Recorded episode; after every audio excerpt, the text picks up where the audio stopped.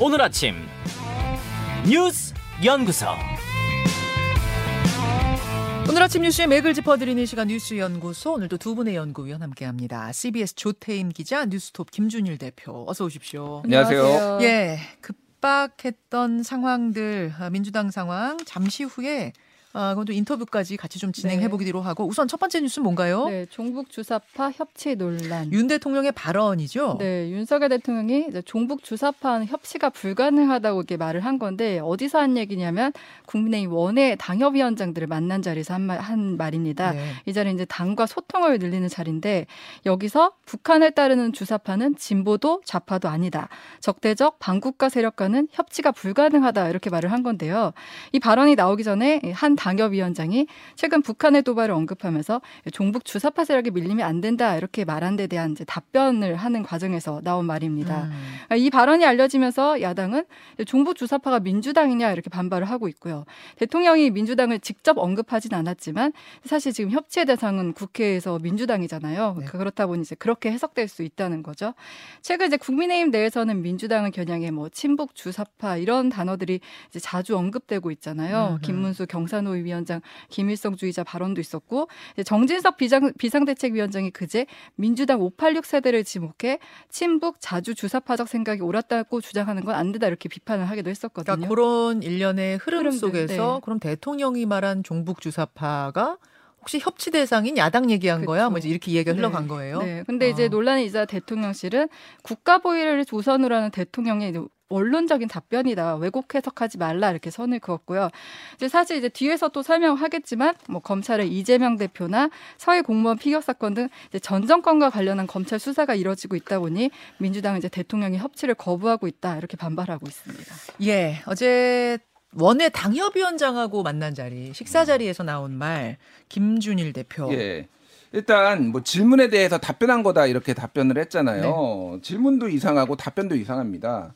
그러니까 뭐 당협위원장이 북한의 도발을 언급하면서 음. 종북 주사파에 밀리면 안 된다. 뭐 북한에 밀리면 안 된다. 뭐 음. 이것도 아니고 종북 주사파라고 하면 북을 따르는 거니까 북한을 빼고 남한을 얘기하는 거잖아요. 한국을. 네. 그러니까 이렇게 질문을 한 것도 이상하고 대통령이 이렇게 얘기를 했어요. 정확하게 자유민주주의에 공감하면 진보든 좌파든 협치하고 타협할 수 있지만 북한을 따르는 주사파는 진보도 좌파도 아니다.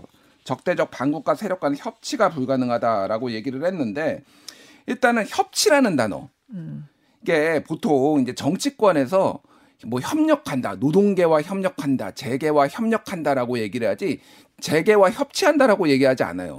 자, 그러니까 정리를 할 예, 것이 예. 어, 종북 주사파하고 대통령이 협치하면 안 되죠. 음. 예, 그리고 진보하고 종북 주사파 다르죠. 그건 음. 맞아요. 맞는데 협치를 하면 안 된다라는 말이 나오는 순간 어, 그러면 거기서 말하는 종북 주사파가 민주당이야? 이렇게 됐다는 거예요. 네, 그러니까요. 그러니까 협치라는 단어 자체는 정치권에서 서로 간에 쓰는 얘기지. 아까 말씀드렸지만 재계 뭐 노동계 협력을 하지 협치를 하지 않.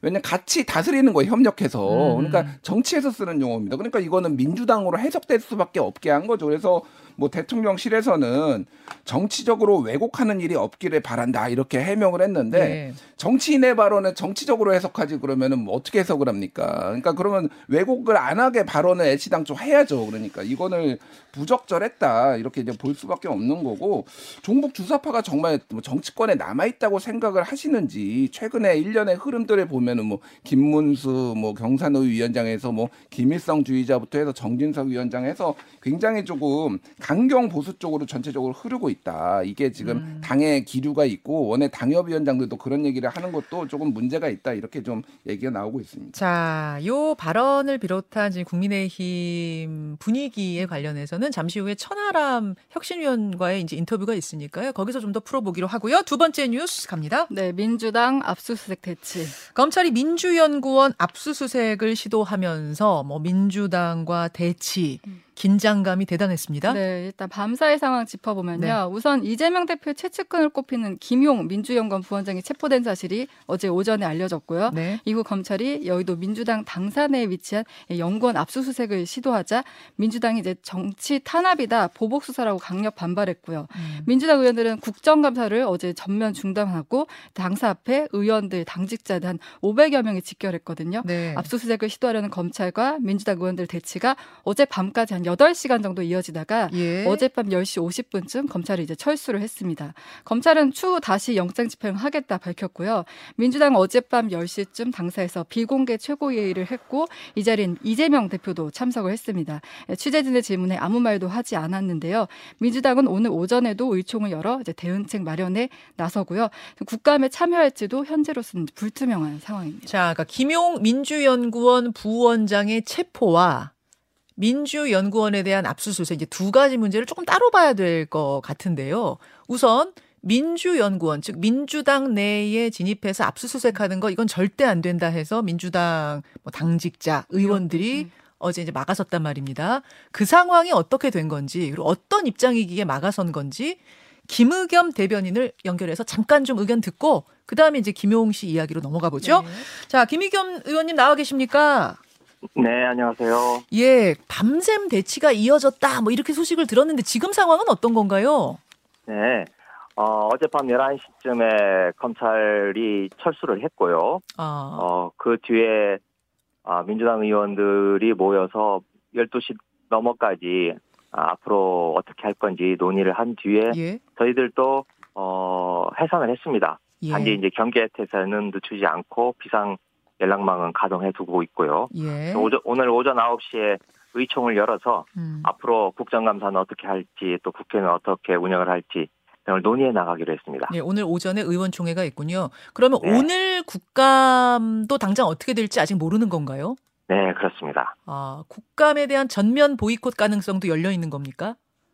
네, 뭐 전면 보이콧부터 아니면 또 적극적으로 참여를 해서 적극적으로 의견을 개진하자 아, 그런 항의하고 어, 이런 입장도 있을 수 있고요. 예. 다 모든 가능성 열어놓고 오늘 의총에서 얘기를 하기로 했습니다. 알겠습니다. 아, 지금 중앙지검 수사팀은 이거는 뭐 정당에 대한 압수수색이 아니라 불법 자금 수수 혐의자가 사용하는 그 사무실 그 자리에 대한 압수수색인데 이것조차 못하게 하면 어떻게 하느냐 이런 입장이거든요. 어떻게 생각하세요? 네, 아, 일단 오전에만 해도 어, 김용 부원장의 집과 차량 압수수색할 때만 해도 저희들은 좀 지켜보겠다 음. 이런 입장이었어요. 예, 예. 그런데 오후에 전격적으로 어, 당에 들어온 거죠. 중앙 한국 정치사에서 그 유례를 찾아볼 수 없는 아 유례가 있긴 있더라고요. 네, 16년 전. 60년대 60년대 한번 유례가 있긴 있던데 아, 한나라당 당사도 한번 진입을 한 적이 있지 않나요? 그 한 16년 그런데 전으로 제가 알고 있는데. 이- 이런 방식은 아니었어요. 아, 아, 그렇습니까? 비교를 할 수가 없습니다. 어. 아, 네, 여하튼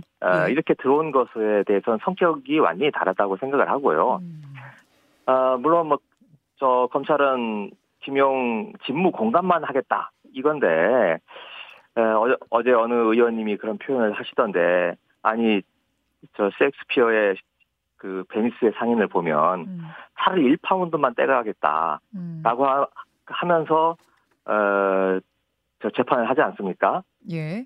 네, 베니스 상인, 상인처럼. 근데 어떻게 당사에 버젓이 있는 그 민주연구원에만 들어가서 압수수색을 하겠다라고 어. 하는 것은 저희들은 에, 아, 아까 말씀드렸던 아, 살 1파운드와 같은 논리다라고 생각을 합니다. 아, 그럼 일단 진입하게 되면 그 자리만 딱 압수수색한다는 건 불가능할 것이다. 다른 자료까지 들여다보겠다는 아니죠. 의도 아니, 그렇게- 이렇게 보시는 거예요? 에, 그, 그라기보다는 예, 예. 에, 저희들은 어제 이렇게 압수수색을 들어온 것 자체가 실제적으로 어, 수사를 하기 위한 수사 목적에 라기보다는 네. 어, 보여주기 보여주기식 아. 정치 쇼다. 아, 정치적 대결 국면을 아주 극대화하고 어. 어, 어떤 정치 효과를 거두기 위한 에, 야당에 대한 도발이고 침탈이다 이렇게 생각을 합니다. 음. 아, 그래서 저희들이 그걸 그, 그대로 순순하게 응해줄 수가 없었기 때문에 음. 아, 저희들이 에, 막아선 거고요.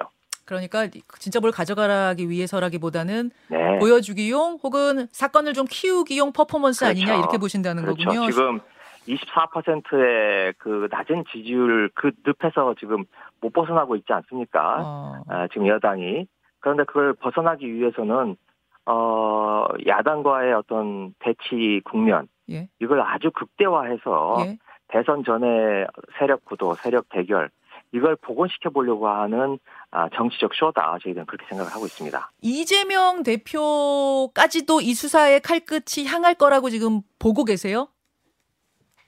어, 뭐 수사가 어떻게 진행될지는 모르겠습니다만은 어, 지금 당장 검찰이 하고 있는 모습을 보면 어, 이재명 대표 그리고 어, 어제 어제 그제 있었던 서해 공무원 피, 피격 사건 등을 보면 또 분명히 문재인 대통령을 겨냥하고 있고 음. 전직 대통령 그리고 현 현직 야당 대표를 향해서 어, 검찰의 수사를 최대화하고 극대화하는 방향으로 지금 진행이 되고 있다고 생각을 합니다. 이재명 대표는 어제 기자들 질문이 쏟아졌는데 사실 침묵을 지켰습니다. 조만간 입장 발표 계획이 있습니까? 어, 네, 오늘 의총이나 이런 걸 통해서 예. 어, 어, 이재명 대표의 아, 아, 입장을 좀 아. 내지 않을까 생각을 하고 있습니다. 알겠습니다. 일단 여기까지 상황 듣겠습니다. 김의겸 대변인님 고맙습니다. 네, 고맙습니다. 예, 김의겸 대변인이 지금 이제 어제 밤사이 상황들 그다음에 어, 대- 당의 입장 전해줬고요. 오늘 2부에는 서른 의원 인터뷰가 또 준비가 돼 있어서 거기서 이야기 조금 더 할 수 있을 것 같은데 조태임 기자. 네. 그러니까 김용 민주연구원 부원장 체포 이야기부터 다시 좀 네, 가보죠. 네, 이제 네. 그걸로 인해서 민주당 압수수색까지 간 거니까 네. 김용이란 사람은 누구고 왜 전격 체포? 네. 기자들도 아무도 모르게 전격적인 체포가 된 건지 풀어주세요. 네, 네. 저희 사실 기자들도 정진상 실장까지는 예상했지만 김용 부원장은 좀 의외의 인물이었던 예, 건데요. 김 부원장은 정치자금법 위반 혐의를 지금 받고 있습니다.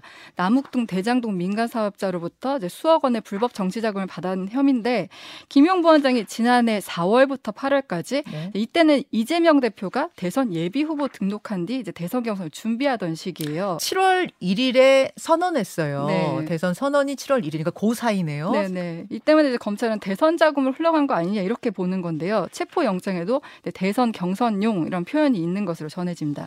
액수는 지금 8억 원으로 알려졌고요. 현재 나온 보도를 종합하면 네. 이제 김 부원장 측이 20억 원을 요구했고 실제 이제 8억 원이 건네졌다는 겁니다. 김용이 유동규에게 먼저 20억을 요구했고 유동규가 남욱 변호사에게 부탁을 해서 남욱 변호사가 유동규 씨한테 이제 8억을 쪼개서 건넸고 네. 그게 김용 씨한테 갔다. 이런 게 지금 어, 그림인 거죠. 네, 검찰이 네. 그리는. 네, 네. 근데 이제 9월에 대장동 특혜 의혹이 불거졌잖아요. 예. 9월부터는 이 자금 흐름도 끊긴 겁니다. 음. 네, 이 돈은 청화동인 그 4호 소유자로 알려진 남욱 변호사부터 중간에 정민용, 그다음에 유동규 거쳐 김부원장까지 이제 흘러 들어갔다 이렇게 검찰은 보고 있습니다.